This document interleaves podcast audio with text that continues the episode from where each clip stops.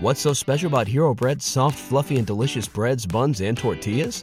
These ultra low net carb baked goods contain zero sugar, fewer calories, and more protein than the leading brands, and are high in fiber to support gut health. Shop now at hero.co.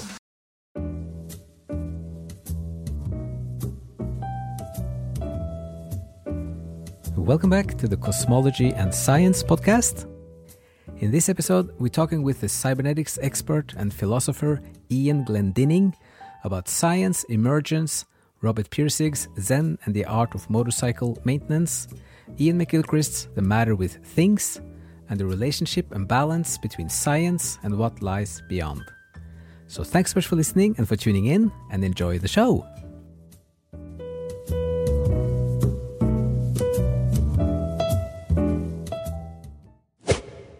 So we met originally through the Chan McGilchrist forums, and uh, I've always been impressed and very inspired by your comments there and your ideas, and also the innumerable emails we've been having back and forth over the last couple of months.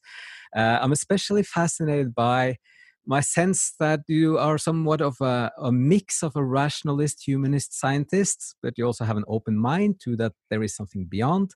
And it also seems you have at least two thing, big things in common, which is Robert Pirsig's book, Zen and the Art of Motorcycle Maintenance, and Iain McGilchrist's uh, The Matter uh, with Things and uh, The Master and His Emissary. So thanks so much for taking the time and welcome to the podcast. That was great. Pleasure. Mm. As you've suggested, we have a lot of things in common to talk about. So yeah, I've been really looking forward to this. You, you stay in charge, otherwise we'll be here forever. yeah. So um, uh, I think uh, we could start with just one of your blog posts recently about the new book uh, about Robert Pirsig uh, and uh, his. Um, um, the, the collection of writings that has now come out. So, um, if you could just say something about the book and, and why you like it and why you what do you think about it now, kind of a couple yes. of decades so, after the originals. Yeah, absolutely. So uh, it's uh, uh, it's a new book. It's just literally published this week. In fact, it might even be today. I think. Mm. Um, and um, yeah, so you, as you said in the introduction, we know about Pirsig's original Zen and the Art of Motorcycle Maintenance. Few people know about his follow-up book, Lila, which elaborates on his thinking. Uh, and this is Wendy, his widow, uh, about almost exactly again, almost exactly five years after his death, pulling together a collection of writings um, on quality, and it's quality is the subject of um, Zen the Art of Motorcycle Maintenance.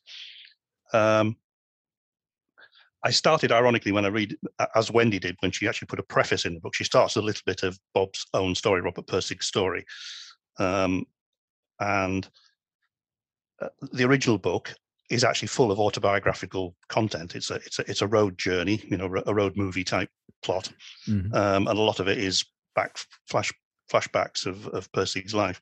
But of course, it carries this warning that um, it's it's a rhetorical book. Things have been changed for rhetorical purposes, so you, you don't know how much of it is real. So there's been a running story alongside the book of how much of it is really Pirsig's life and how much of it is just his imagination.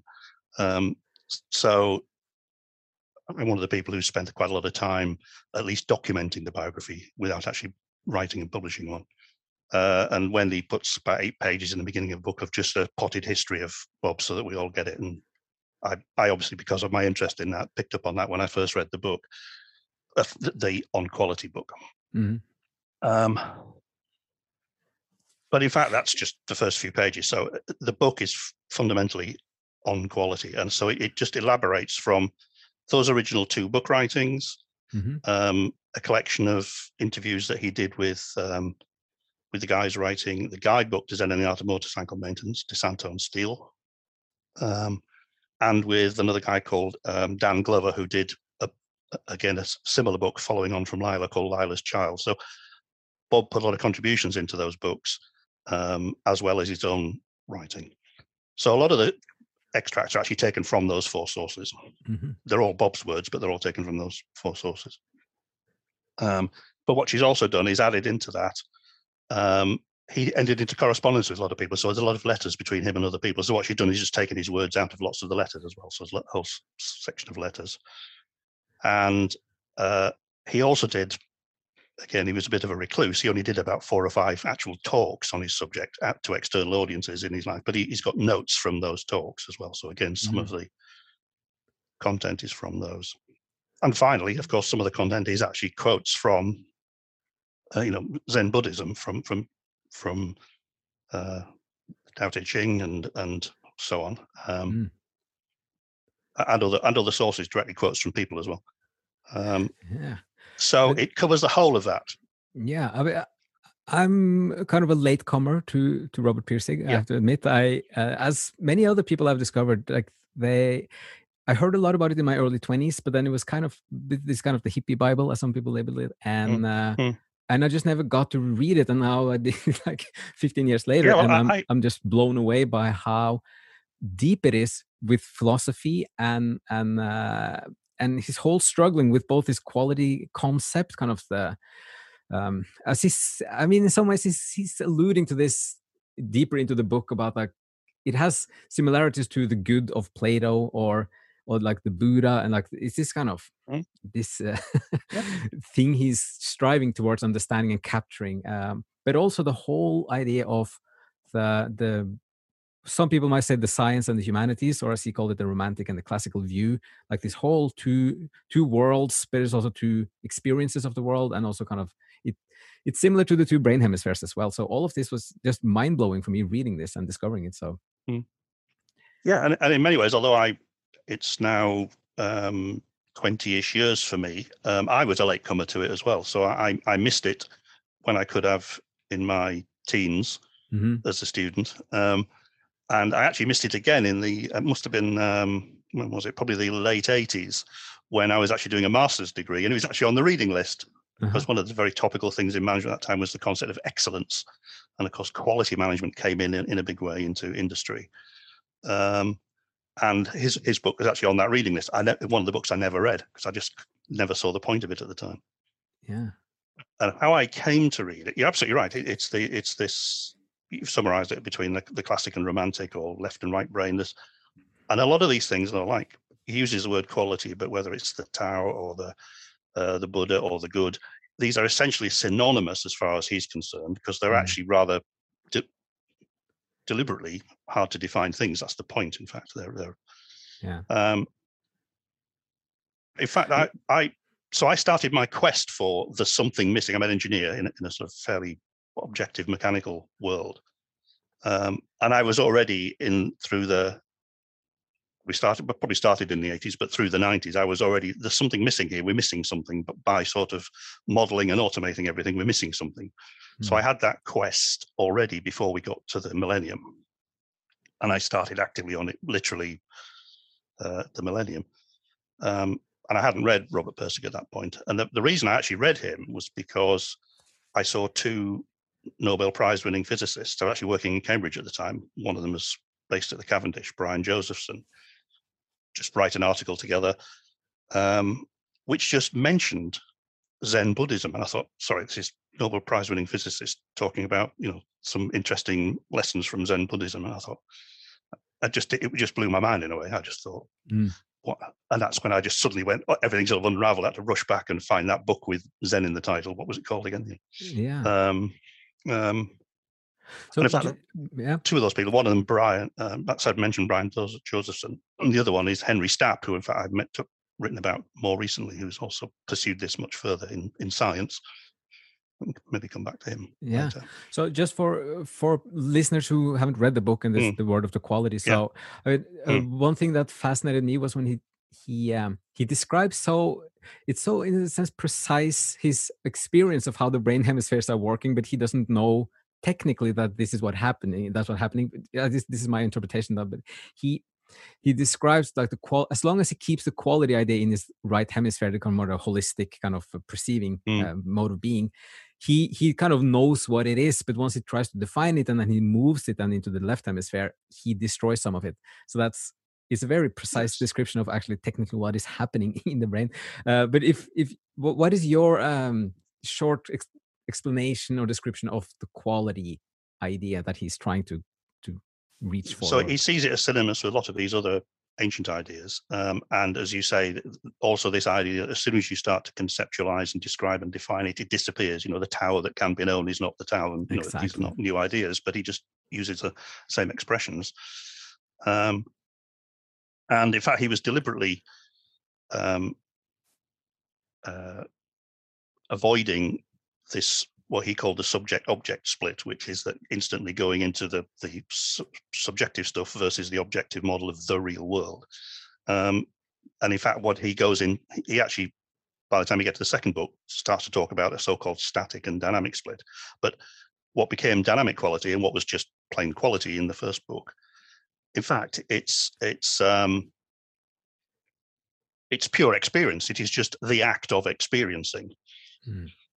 Um, and it's the act of experiencing. You know that you're socially conditioned by everything you already know. So you know when you see something, you're going to interpret it based on not just what you. I mean, we were intelligent enough to understand that's how we are. But the quality is just that experience, you know, the pre-conceptual experience, just pure experience. And again, he knew he wasn't being entirely original. His originality was in actually using the word quality and then building a fairly complex structure of mm. metaphysics mm. around it, which isn't actually elaborated in this latest book.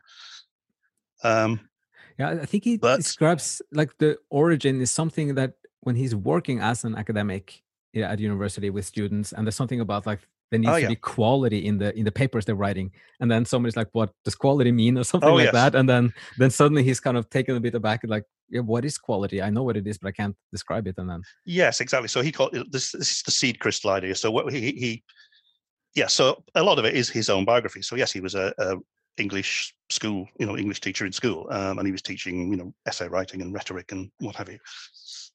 And yes he he got to this point where he was struggling with his students to have them not come to him for a set of rules about you've asked us to write about this tell us you know tell us the rules of what's going to make it a good essay.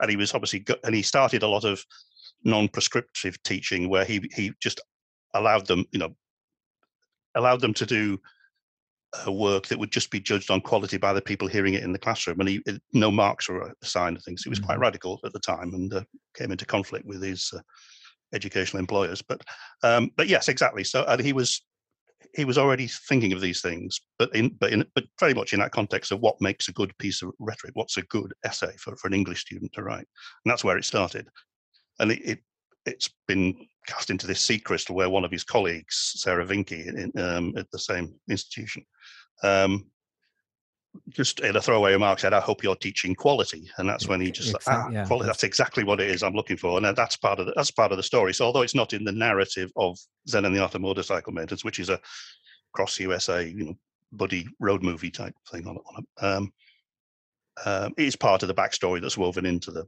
narrative. Yeah. I mean, and it's it's already from the start of the book you, you see how, least in my view again, how he is struggling with kind of the abstract immaterial world and the material world or kind of how he he seems like a very strong analytical thinker like his left brain is really really yeah. kind of, he has a good good engine or machine going there. That's right. Uh, but but he he tips over into the other like already from the beginning when he talks about for example um, the existence of immaterial things uh, when he talks about the, the motorcycle uh, when he says it's really a miniature study of the art of rationality itself if you work on the motorcycle yes um, working well, caring is to become part of a process to achieve an inner peace of mind. The motorcycle is primarily a mental phenomenon.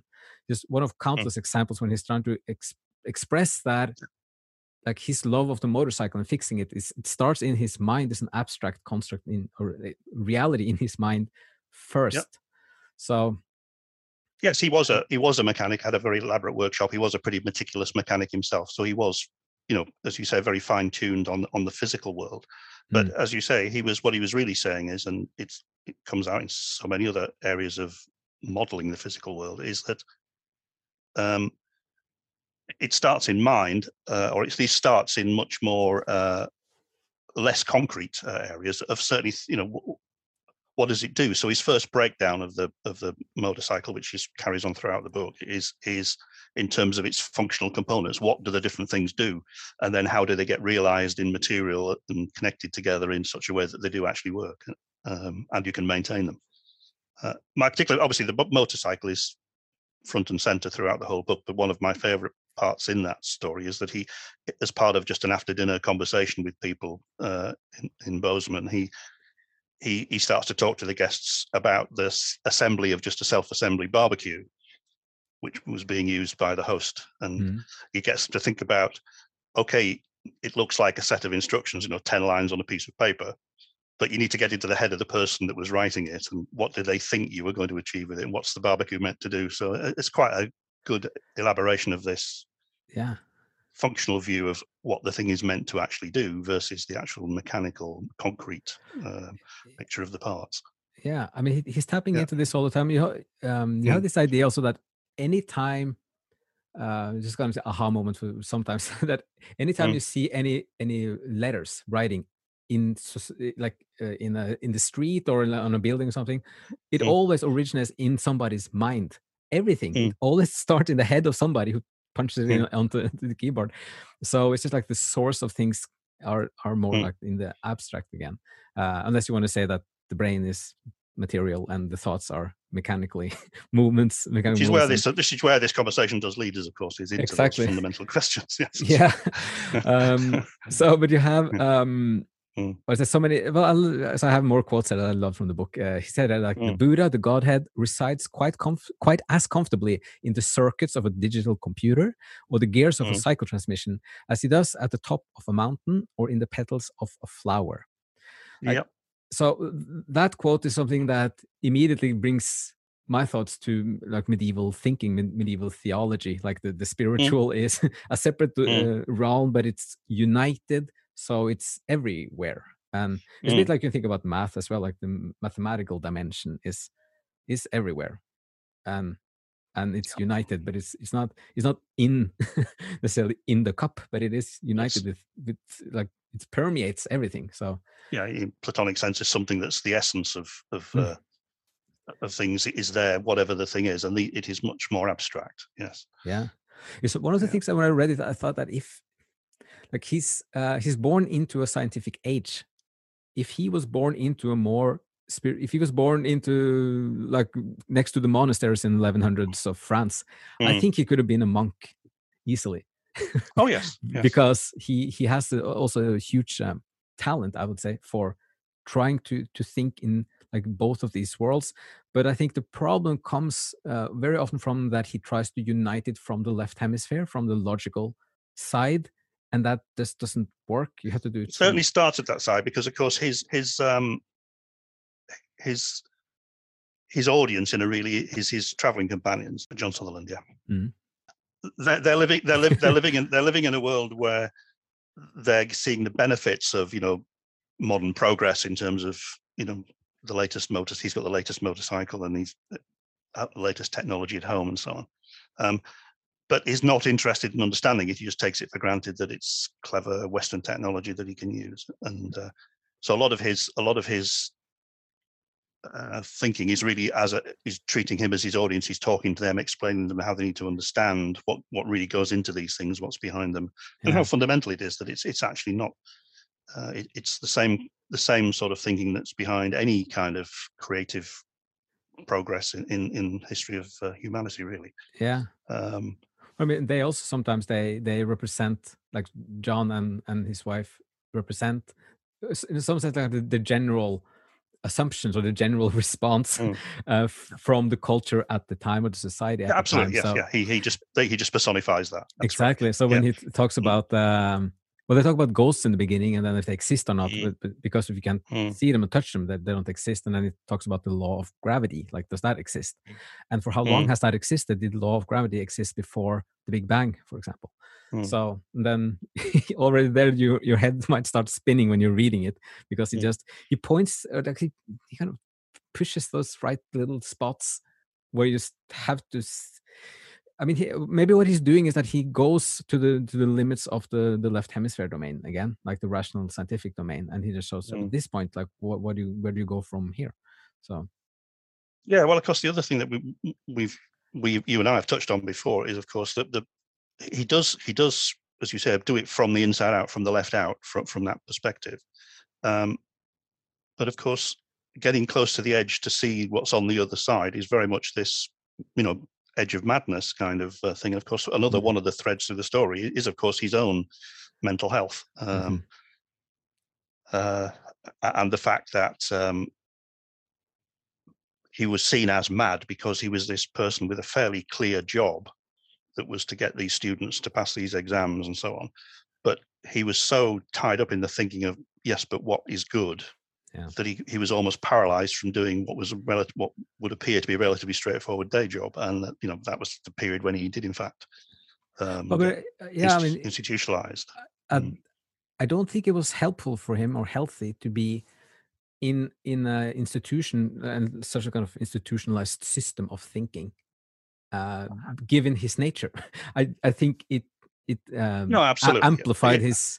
I mean, I think his yes, he calls it the church of church of reason. You know, Yeah, that and I there's think- this somehow edifice of, of what knowledge is supposed to be, and uh, Yeah, if and you think stray outside its bounds, you, you you're a heretic, sort of thing. Yeah, Yep. And I think that that Mm. made his left hemisphere become his enemy because that that yes, it, it got too much control, too much stimulus, too much kind of Mm. confirmation f- from from day to day. But I mean, it's just the impact of a structure around you. If you're in an institution, it's it could be massive, much more than we are aware of usually. So Yeah. um, uh, yeah. So and Although also, in fact, a lot of that, a lot of that is is still there, even though it might be invisible and taken for granted these days, because a lot of this stuff becomes part of the infrastructure. So you know, Yeah. so these days Oh, yeah. we don't think twice about the fact that we have this instant electronic communication and sharing Yeah. space of all sorts of Oh, yeah. information. I Um, mean, there's, a, there's and- sidestepping, but it's like people talk about architecture, how much that Yeah. enforces your left or your right hemisphere. Yeah. Because if you have straight lines everywhere, the, your left brain is super Mm. happy, but your right brain is uh, it gets uh, like, Yeah. uh, squ- and as you've probably noticed, you know, architecture definitely. I use systems thinking is the jargon I'm sort of using now, but I know just architecture is the key word that I've been using all the way through as well. Because Yeah. it's about the shape of things and topology as opposed to detail. You know, the arrangements of things, the general shape of things, not the architecture as in precisely what size the windows are and things like that. But you know, yeah. I guess that, that's uh, you So I tend to use the word architect, and that's actually what if we're going to come on to McGilchrist next. Of course, that's exactly why I latched onto McGilchrist, not Yeah. just from the this picking up again on this classic romantic or left and right, whatever metaphor you want to use. Yeah. Um, you know, Miguel McGilchrist obviously brings this left and right metaphor into an actual reality. Actually, this is not just a metaphor. This is actually reflected in the way the brain works. But again, when he does it, he's he's still avoiding this cortical fallacy that everything that matters is the hemispheres of the brain, and it's not. Mm. What he's really saying is the way these two hemispheres talk to each other and to the other parts of the brain are, are, are what matters. Mm. And that's architect in my book. That's architecture. You know, it's how Yeah. these pieces are arranged relative to each other that matters. Well, absolutely, Uh, and I think it's almost like mm. we can marvel at the brain Yes. architecture again, then, Yes, because it yes, seems to be way beyond our our level of of technology. Even if you want to use that language, like how it's constructed, how it's uniting two different things that Yeah, absolutely. I mean, I'm taking you off track a bit here, but we're supposed Mm. to just tell me when to stop. But exactly, that's why most of my excitement now is about how this stuff gets reflected in systems architectures. Because yeah, obviously, for you know, in recent years, uh, with uh, mechanization and automation and more and more computer systems automation and the dreaded word algorithms and, and what have you. Um, like it, it's a nice topic to shift to because I'm um, uh, just a couple of or two last quotes are from from uh, Pirsig's book Okay, he yeah. talks about the the divorce of art from technology is completely unnatural. It's just that it's gone on so long that you have to be an archaeologist to find out where the two separated. Yes. Uh, rotisserie assembly is actually a long lost branch of sculpture, so divorced from its roots Mm. by centuries of intellectual wrong turns that just to associate the two sounds ludicrous. Uh, and then he also later in the book he, he talks about how he um, he wants to unite these two worlds of the sci- sciences and the arts. Uh, he, says, he Mm. says there, what brought tears of recognition to my eyes was the discovery that these unfinished edges match perfectly in a kind of harmony that both Phaedrus, that is kind of his ghost, his old personality that that ended up Mhm. in the mental hospital, and Poincaré talked about. So here it is to produce a complete structure of thought capable of uniting the separate languages of science and art into one. So I, I took that as kind of one of his main ambitions and aspirations for his his life work almost just Yeah. to try to unite this and uh, and when we think of it, the two the two cultures, or, or however you Yep, think of that, ex- but that yeah, that, that, that div, div, division was in a, was an artificial thing that, that happened out probably out of necessity in people actually doing practical things. But it, it the, a lot of it he shows, as you say, it's archaeology. It's really in the etymology of various words. But the three Yeah. letters RTA, you know, he has quite a long riff on that. How Mm. arts, crafts, and have uh, based around the same roots. Uh, and yeah. we've, we've the, the, fact that we've made them into two different things is the artificial thing that we've done. Uh, it's yeah. not it's it, not natural. You, if you only go back to the Latin, science means a body of knowledge, and mm. art means the skill or the craft to do something.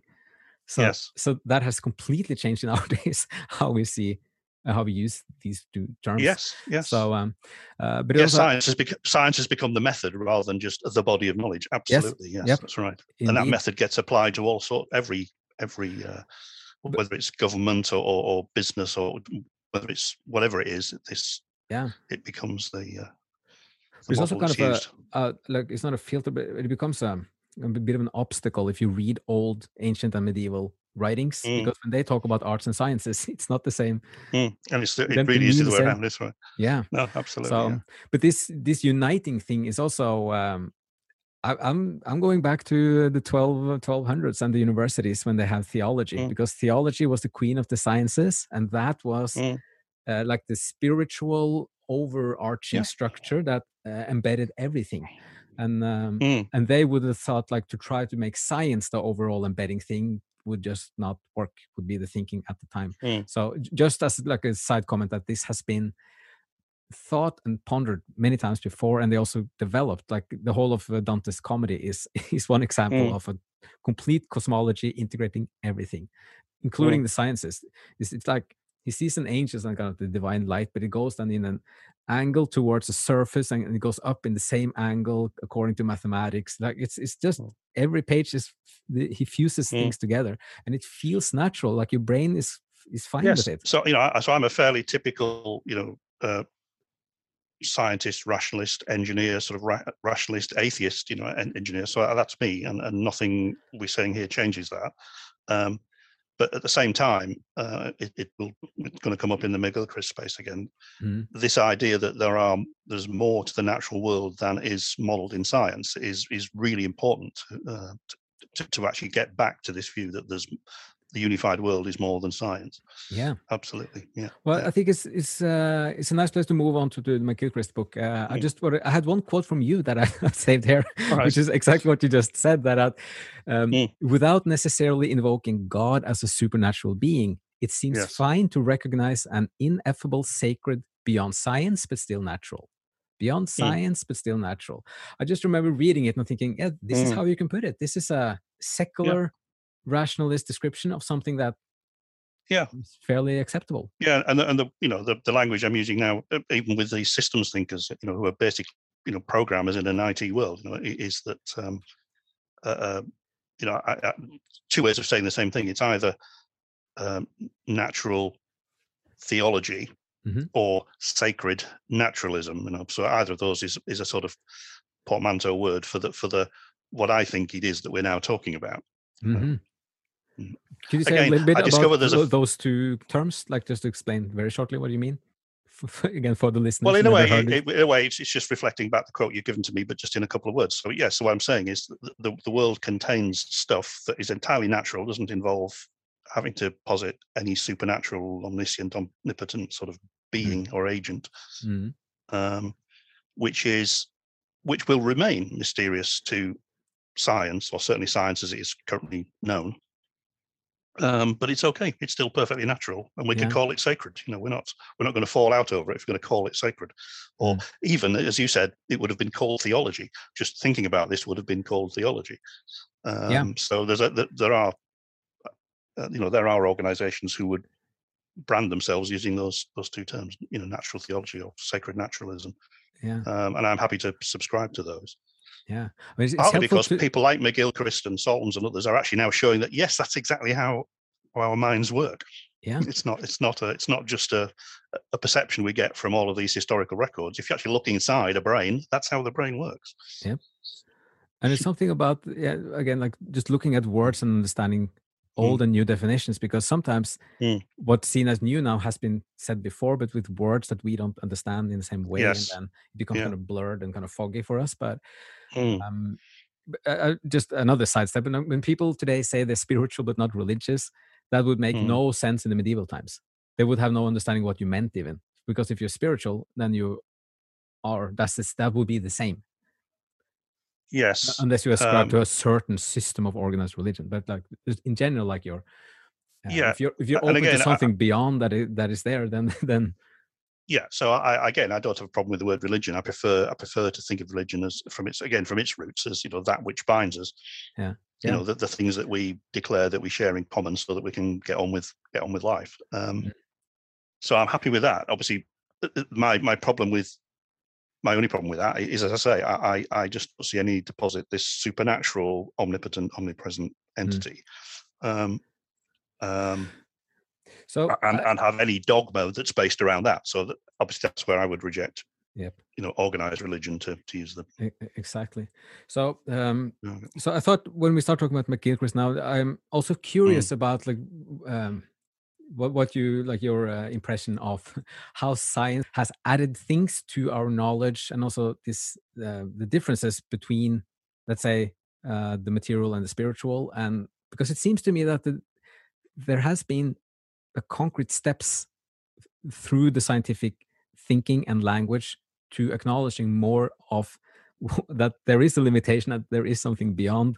Uh, I, I was listening to another talk that was that's kind of related to this which is about um, like immaterial forces or like the immaterial uh, agency like just in a group that the group has an agency that is that is there. It it has a nature. It has characteristics.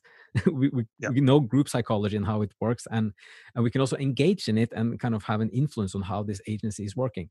But where the scientific like thinking puts a line is that it's not uh, like it exists as a reality as an, an agent but it's not conscious is not self-aware it doesn't have mm. self-consciousness mm. and i thought that was just a helpful language to kind of separate uh, how to think about this because it it is obviously there and the kind of the spirit of a city is could be a thing that influences people yes. living there and, and again on. that's why obviously why Iain's book, Iain McGilchrist's book, has the title "The Matter with Things" because part of the problem is what you treat as a thing, mm. um, and it's actually there are certainly lots of good thinking going on. In fact, that's exactly what I'm talking in this area about.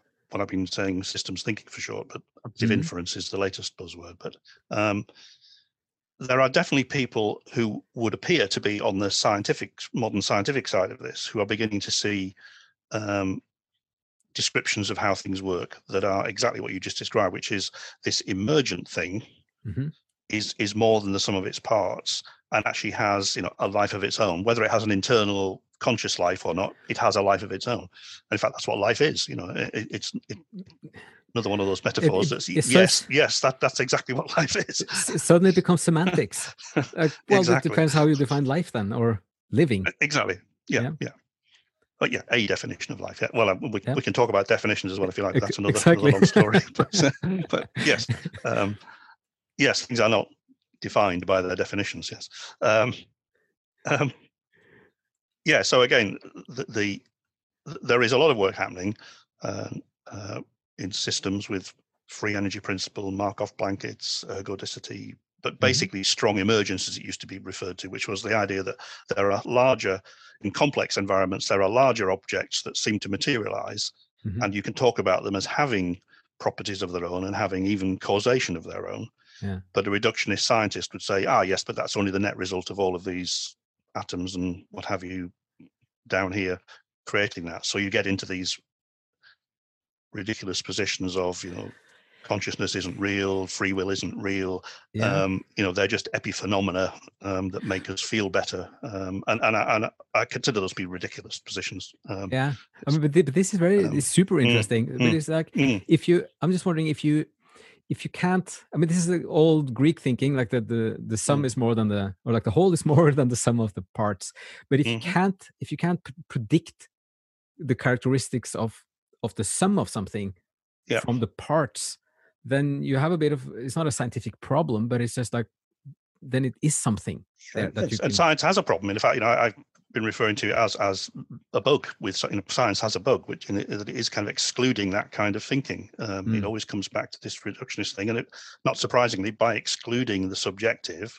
yeah. um, science can't explain consciousness. Well, well yeah, well, that's no surprise. You need to you need to make recognize that the conscious is real, just as real as the the sorry, the subjective is real, just as real as the objective. Um, mm-hmm. And so, mm-hmm. yeah.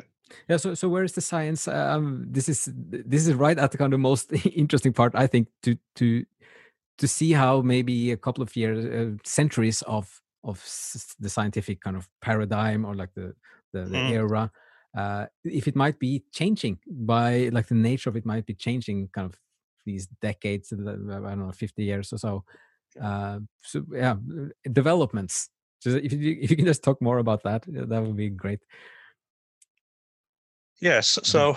Um, well, this is really up to date stuff now, and, mm-hmm. and in fact, we, we're talking this in relation to McGilchrist, and he does this from both um, sort of internal science, neuroscience, but also from a psychology, external behavior, and seeing the thinking through the behavior.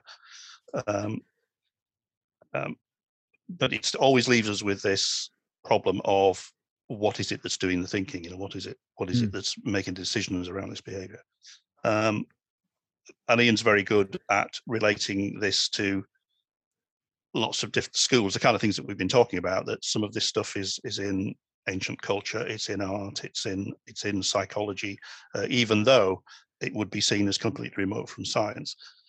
I think most of what he says is true. I think Iain misses a trick in in getting to the ultimate um, explanation of how this is going to be resolved, other than just accepting that this other space exists. So Iain still ends up essentially dualist in the sense that that he he does see the the mm. model of the world that science builds and the reality as we perceive it in the right brain. Um, and they talk to each other, but they're still two different things. I think in Iain's model at the end, which is good. It, it, and there's a lot of stuff in there which which I'd seen before I saw it in Iain's book. Mm. Um, but obviously, the, the, the fantastic thing about Iain's book, particularly the matter with things, is that it's such a synthesis of a lot of stuff. So it just it's going to be a fantastic reference work for a lot of time to come. Oh yeah. Uh, even even if people have picked up bits and run with it already since. Um, but as a reference source, synthesis of so much previous research and his own research from his own time as a psychiatrist as well. Um, yeah, I think it's one of the biggest books uh, of the century.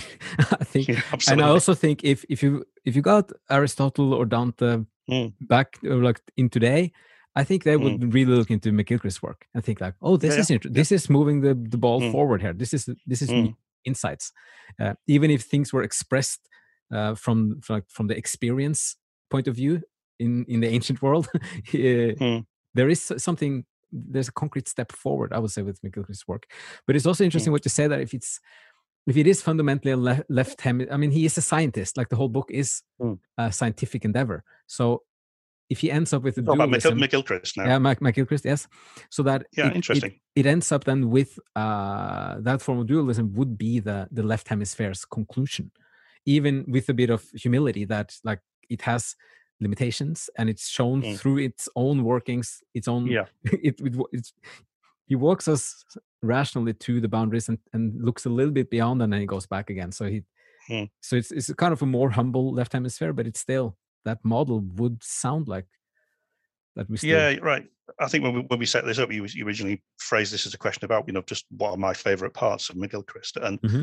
in a way you know part of it is the bit that we were already talking about which is essentially a systems architecture view of how it works yeah. um, a lot of which I'd already been researching, and some of it was in his previous book, of course. Um, and so we had, and I, I, my main finding reading those sections of Iain's book was we just had lots of the same sources. He, when I looked at all his references, they were like, "Oh, I've read that and I've read that." So, not surprisingly, we had an awful lot of similar views of how how it came to be like that. But the the most important part of Iain's book is the, the bit that's not what you just said, which is at the end, his culminating chapter is the mm. sense of the sacred. Yeah. So and you could tell I've watched Iain give several talks since the book now about it. You could tell this is the bit that still hits hardest with him is that he's a scientist, he's written a scientific book, yeah. but he put this chapter in at the end, and now he's standing by that and answering that question to everybody. You know, what do you what did you mean by the sense of the sacred? So so I've very quickly gone on, yeah, well, it's just natural theology or sacred naturalism. So I've kind of said yes, I agree, and moved on. But he's clearly still wrestling with this and yeah. finding the language to talk to more people about it um, as a scientist. Um, yeah, I, I think he said uh, at one mm. in one interview that he well, he's gotten feedback that some people say, I wish you had left that chapter, the last chapter seven, 27 or 28 out Yeah, because everything else is solid, rational, scientific, but then the last chapter is a bit beyond kind of is outside of the scope of the book or like that kind of uh, critique. Mm. Uh, but I love some of these pages. Well, he he he goes through much of like theology again or ideas of sacred. But what struck me was when he describes his own personal experience, like going Mm. out in nature and and looking at the ocean and kind of the feeling of uniting with or kind of communing with nature and Yep. just that experience i think that's very beautiful because i think it's something many people can relate to that Yes, might yes. you lose yourself when you're alone in nature but Hmm. you're still conscious but you kind of it's just you, you just and you you understand it in a particular way by experiencing it, by being Ex- in it, being exactly it. yeah So you, you you you know you're experiencing it in a different way. You're not asking questions about you know Darwin and molecules. You're just in it Yeah. and experiencing it, and which like, is why, of course, it lines up so well with Pirsig. You know, in this this pure experience idea Yes. being at the root of. Well, in- in Pirsig's sense, it's at the root of everything. You know, even the stuff we call physics is still at root. Yeah. This and and maybe that creates the the the, Mm. the, the internal conflict or kind of battle again Mm. because Mm. that's most likely your right hemisphere being in in charge for a few moments and giving you an experience and then it's there Yes, and and, Hmm? and that's a bit I find a little bit disingenuous in some of the today's pub, public scientists is that they will actually also talk in this kind of language in terms of awe, looking at the night sky, and awe when they're out in nature, and you know David Hmm. Attenborough or whoever Brian Cox, whoever you know, they will talk this way, but they will always treat it as something different from the serious stuff. yeah They they will they will talk about it as being part of their motivation probably, and and you know why why they're interested and inspired to do things, but they will never use it as part of what it what they see as their day job. yeah And I find that a little disingenuous. Whereas Iain is saying, no, actually, this is just as fundamental. It's different, but it's it's yeah Yeah, it's almost like a blind spot for like the the, the first group you Yes. mentioned that yes, the it, Mm. but that's the left hemisphere again it, it just delineates yes, like well science this and the other is something other and it's not part of what we're thinking about now so then Yeah. then it just yes. ends ends up not being seen even it's like it's not recognized then so um Yeah. yeah, but I, I think it's kind of almost courageous by mcgilchrist to, to put that in and being Oh yeah, you could you could tell he was wrestling with it. You know, obviously the, the whole process of how the book came to be written and edited, and the chapter ended up being in the book. You know, he was advised to take it out before the book was published, and all sorts of things, you know several rounds of that before it went to Perspectiva for the actual publication. yeah i think it's Uh, and a- obviously, since then, it's it's it's the bit that keeps coming up in conversations, and it's clearly a lot of people have clustered around him now, Yeah. coming it very much from that side. Now he's he's got a lot of friends because they they are seeing that side of it, you know, whether it's um you know um i think he mentioned to the the previous archbishop of canterbury uh rowan Rowan Atkins, uh, Rowan Williams, yeah, rowan williams, Williams. yes Mm. um Mm.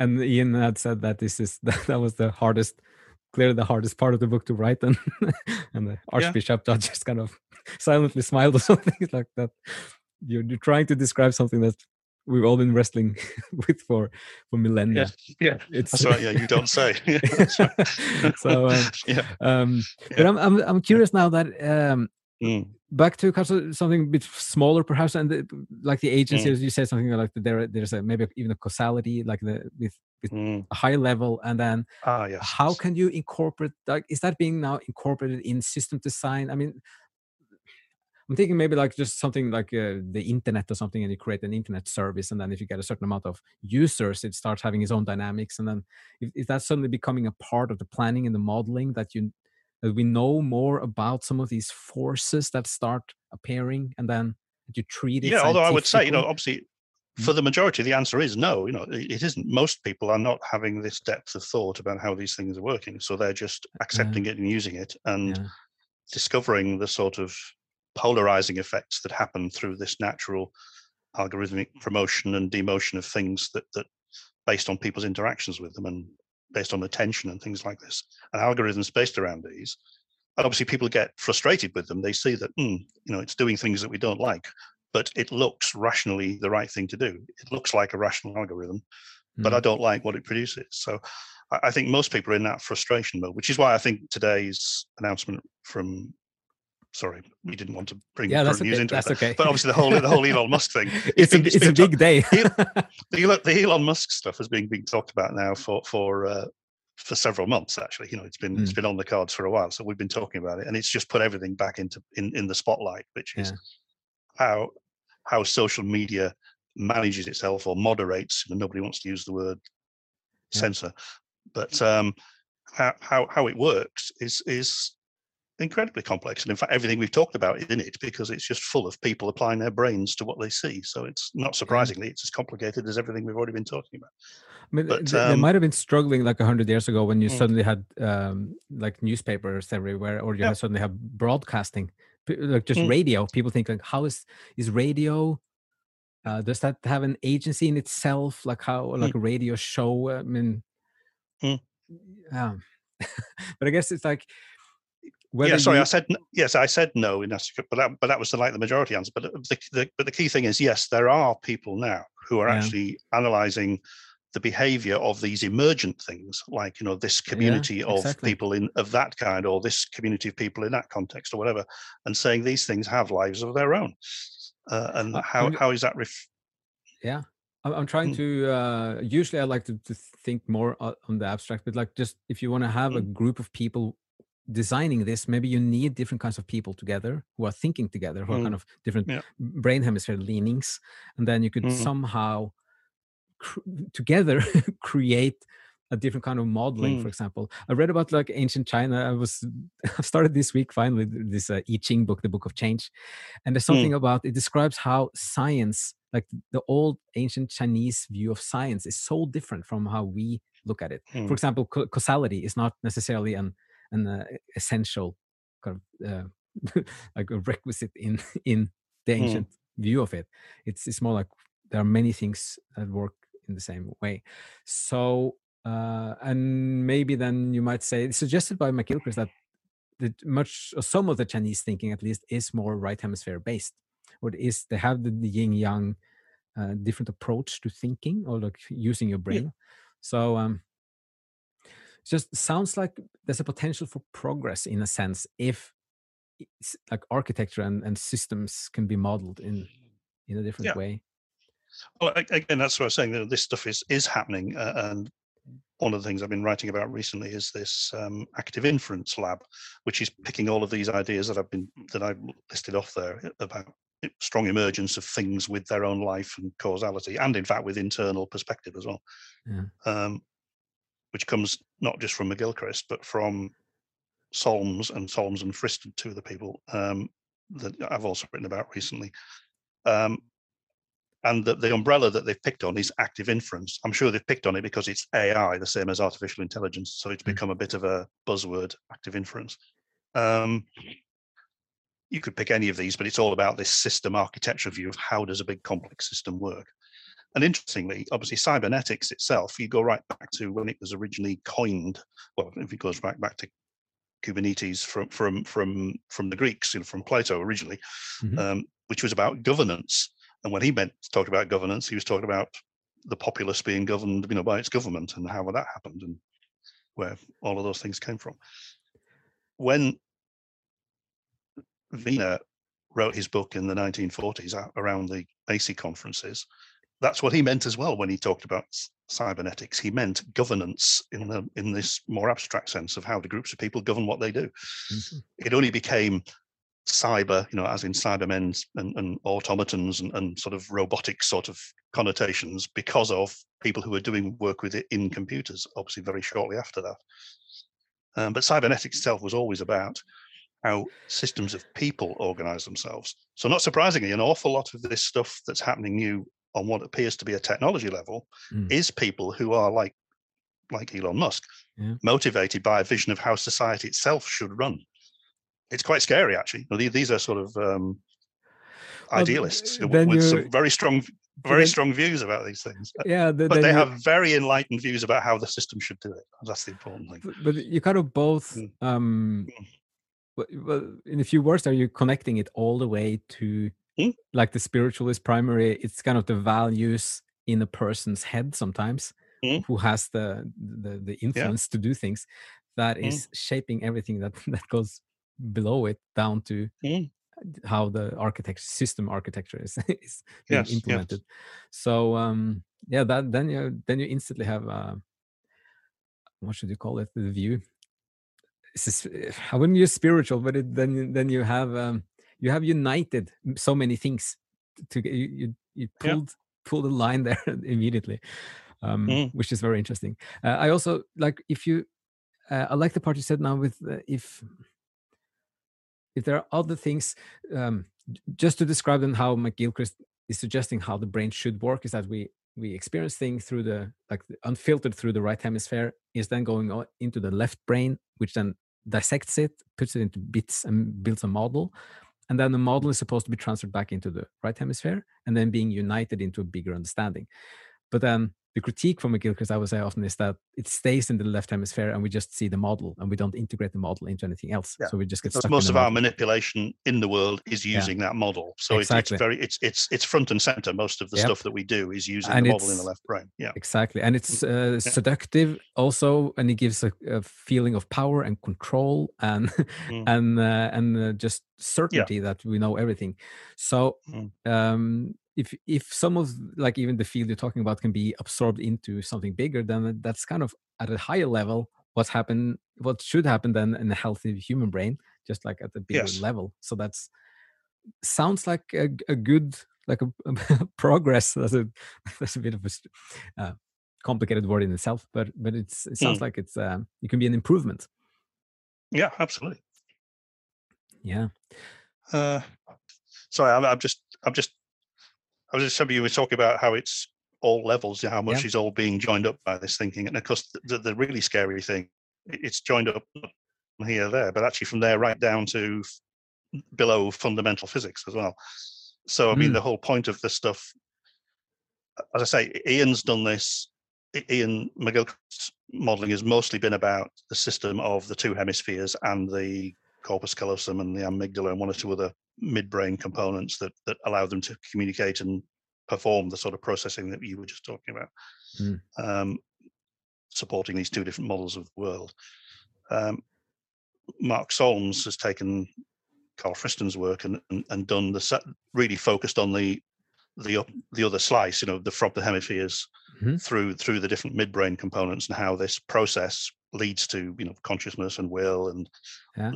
And so on. Um, and the bit that's confused, well, it's been spotted by a lot of people and rejected, but it, it's beginning people begin to realize actually this is very deliberate. Is and I don't think Mark Solms himself, because he's uh, essentially concerned with human brains and people, isn't interested in fundamental physics, but he's using a lot of work, um, particularly around these emer- emergent objects, using using information computation models that actually apply to everything in physics as well.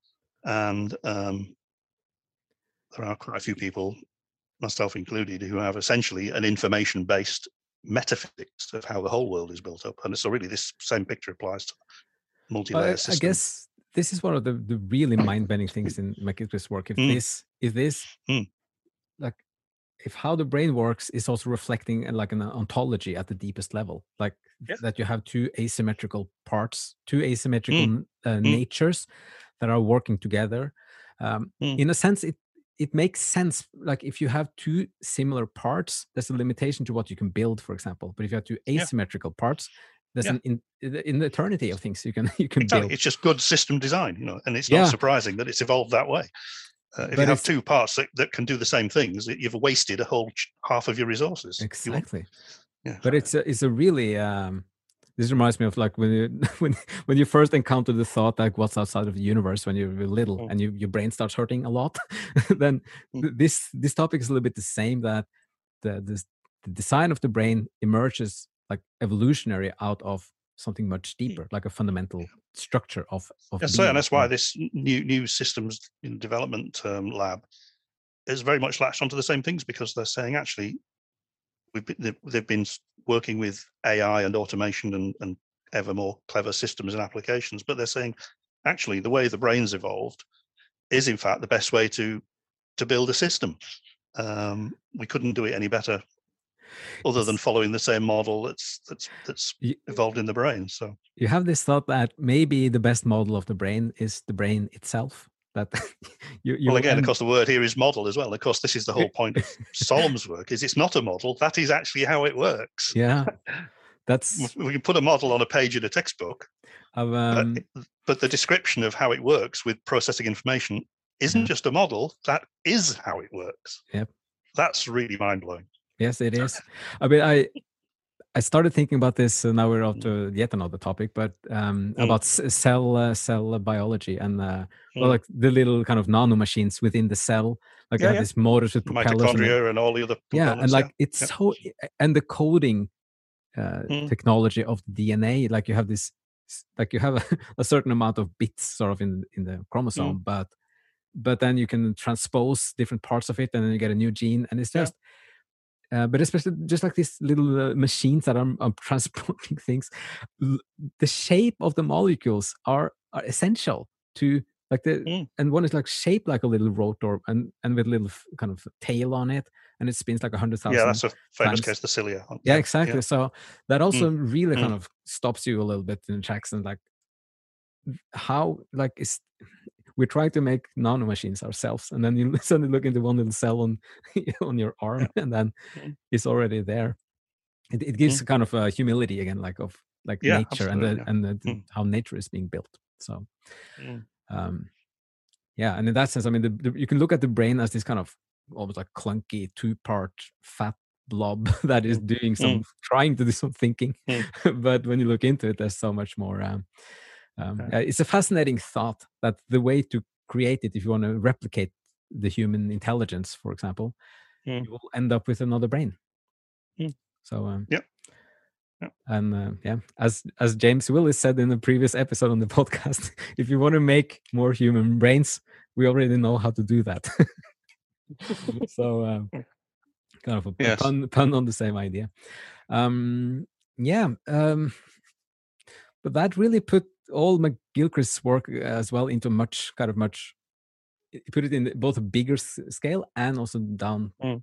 to the more uh, yeah more molecular or beyond beyond that even um do you have any if we're gonna try to wrap it up uh, slowly here um any other last thoughts about mcgilchrist and his work or about science and where science is going and um if we are yes it's a question i've asked mcgilchrist several times now it is having decided that you know we've really confirmed it in this conversation that the the the sense of the sacred is a really important part of an otherwise scientific book mm. um, is some of us who've gone through a lot of this thought process our own journeys of understanding these things are comfortable hearing it and relating it to how things really work but how do you talk to a typically science informed you know modern person who hasn't gone through a 20 year sort of learning process of, of all yeah, this? That is a great um, question. Very, and, and we always end up going back to the doing rather than the teaching, you know, and people always end up going back to, you know, things like mindfulness and meditation and just participation in other things. That's how people will learn these other things. Um, but I always feel if we just keep doing it that way, it will always become thing, this separate spiritual stuff that happens here, but isn't part of the real serious stuff here. That we'll always mm. have this distinct between the serious rational stuff here and this other spiritual stuff, which is very good for us. We understand why it's good for us, but it's not part of this. Um, yeah, that's so a, it's a great question. If you have to work on the environment, like the cultural yeah. environment, for example, mm. if you have to start there, or practically how how do you spend your day? I think if you if you spend 15 hours a day coding, like at a very low level like mm. logic mm. coding i think mm. it's hard to have a balanced view on mm.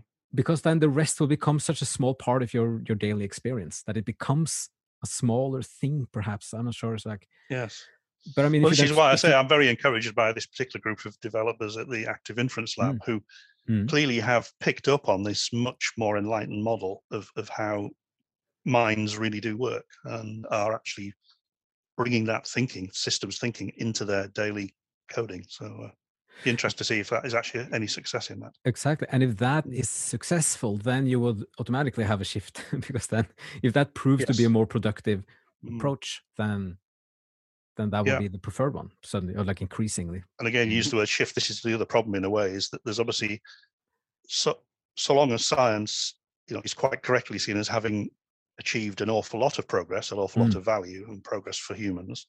Um, there is tremendous resistance to in any way compromising science by saying, well, we just need you to change this bit or throw out those ideas. It, it, it's and of course this is what Kuhnian paradigms, you know, scientific revolutions was about. Um, that uh,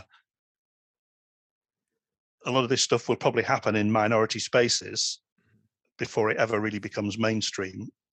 And when it does flip, you know, switch to becoming actually this this is now mainstream thinking, it will actually have quite big downsides as well as upsides. An awful lot of stuff will be damaged in the process. I think. Yeah. Um, like any well, revolution. Yep. I mean, this is century big movements, mm-hmm. so mm. it, mm. it's likely yeah. to take some some generations. I I'm guessing. Yeah. Again, but who knows? Things are shifting. I think I think the minimum uh, amount of, of change uh, is two years in both for your own like if if something changes in your life the third year it's become normal usually. It depends like if it's very severe things but like normally a couple of years then you get used to something new. And it's some sense that has all almost started to apply to the whole of, of society and the culture because of the internet because mm. it's there's, there's no lag in spreading a new thought or a new idea. So but still yeah and this is one of the this is one of the other tensions because of this huge decentralization of communications now yeah. um, everybody has their own experience of this and so, as you say, at the individual level, mm. it, it's you know learning it, using it, and becoming second nature. Uh, uh you know, it's like you know, it's three years, three three three publication cycles or whatever. Mm. It, it's uh, um, three updates to your favorite yeah, piece of software. Exactly. Third time um, like, it's normal. And it's like, well, it's just part of the furniture now. you use it. So, but in fact, and that's because, of course, it has become very much decentralized to being personally organized. Um, of course, it, the days of industrial revolutions driven by technology changes, it was much wider society needed to pick things up before individuals experienced the differences. Mm. Um, and you said 100 years, I tend to use 80 years, but basically it's, it's, it's nominally three generations. It's not three years, it's three human generations. You know, mm. um, you know one, one to realize that there is something new, you know, two to actually exploit it and find it is useful in your life and the third one it's just part of the infrastructure you don't even notice it anymore so yeah. three generations in three generations I've heard, I've heard something similar that whatever mm. happens after you're 30 years old becomes mm. something mm. new for you forever. It's, it's not a part of the normal it's, world that you grew up in. Exactly, so, yeah. So, so it's 30 years, like 330s or approximately exactly. 330. I say 80 yeah. years, you say 100 years. Yeah, it's, but it's that sort of cycle that's been repeating through history, actually. Yeah. Um, but it's being compromised now because we have this tension between stuff that happens at speed of light in terms mm. of communications and this speed of churn of personally uh, configured systems um, that we've got this massive tension between how long it takes to change society so that democracy still works next time around whilst we have all of these other clever things we can do at the local level and the, the gap has become huge yeah. that's the bit we need to bridge with some of this uh, later thinking. Yeah and I think the positive potential is is hmm. huge mm. oh, to, yeah, to, yeah. to, stay on like to see the positive side of it. Um, yeah. Okay, so um, yeah, I think we're going to wrap it up here. Do you have a, a, any plugs uh, at the end? Uh, you have a great website, a blog where people can follow your work and yes, these topics. Yes. Cyber. Psybertron. Psybertron. Is that yeah, a, you, is you that a post a link when you publish it? Yep. Is that a pun on the Transformers uh, planet? Um, no, um, but it, but it's it's fundamental to uh, to the whole 20 year quest, which was realizing very early that it was about cybernetics, mm. but realizing that cybernetics CY yeah. um, by replacing it with PSY cybernetics was more about psychology and human behavior, ah, human interaction. That is nice. Psi. And the Tron because yeah. obviously it's about all communications are electronic and all the automation is at the electronic level ah. these days. So uh, it was it was a little bit pun on about three things just stuck together in one word. That's very nice. I didn't know that. Uh, and no, I, would... I, didn't really understand it as well as that when I did it. Of course, it was just very rough, roughly by word association. But now I've come to mm. realize that's exactly what it is. Yeah, that's fantastic. About... I, yeah, I would really recommend anybody, everybody mm. listening, uh, to yeah. to check the blog because it's such an interesting mix of yes uh, of topics and also approach to it and uh, there's there's always something new there something kind of thought provoking mm. and uh, yeah, it's, some, it's yeah, interesting because it's actually, yeah. it actually happened in this conversation as well it's part of the problem is that i've realized a lot of this stuff is converging very fast and everything yeah. new that comes along that appears enlightened is fitting like the next step of this model you know we've talked about these authors these three or four authors as we've gone yeah. through here and and and it's not standing still so I'm continuing to blog, um, and it ends up being fairly disorganized. As you say, it almost appears to jump from topic to topic. There's always a thread of how they're connected, but they appear to be quite different topics. And stopping to try and write this down in, in some digestible form is, is my project for now. So it's quite quite tricky because things are, even as I'm writing about things, something new happens in that space. Yeah.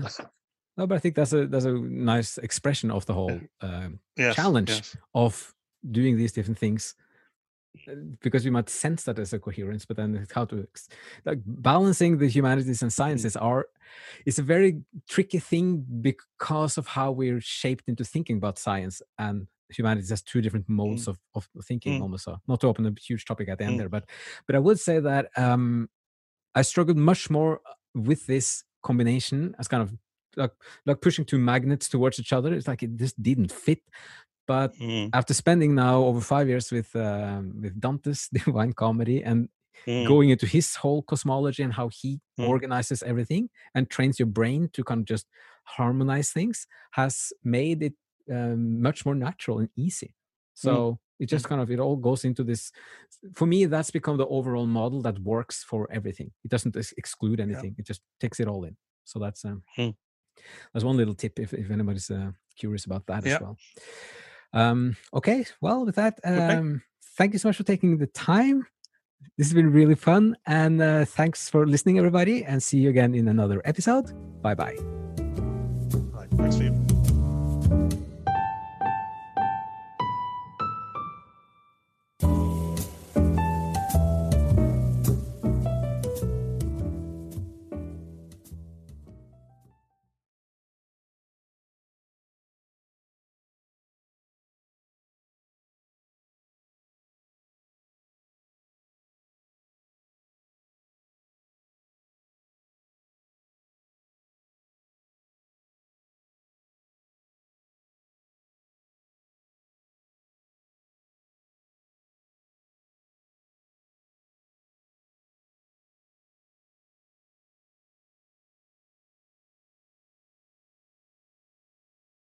What's so special about Hero Bread's soft, fluffy, and delicious breads, buns, and tortillas? These ultra low net carb baked goods contain zero sugar, fewer calories, and more protein than the leading brands, and are high in fiber to support gut health. Shop now at hero.co.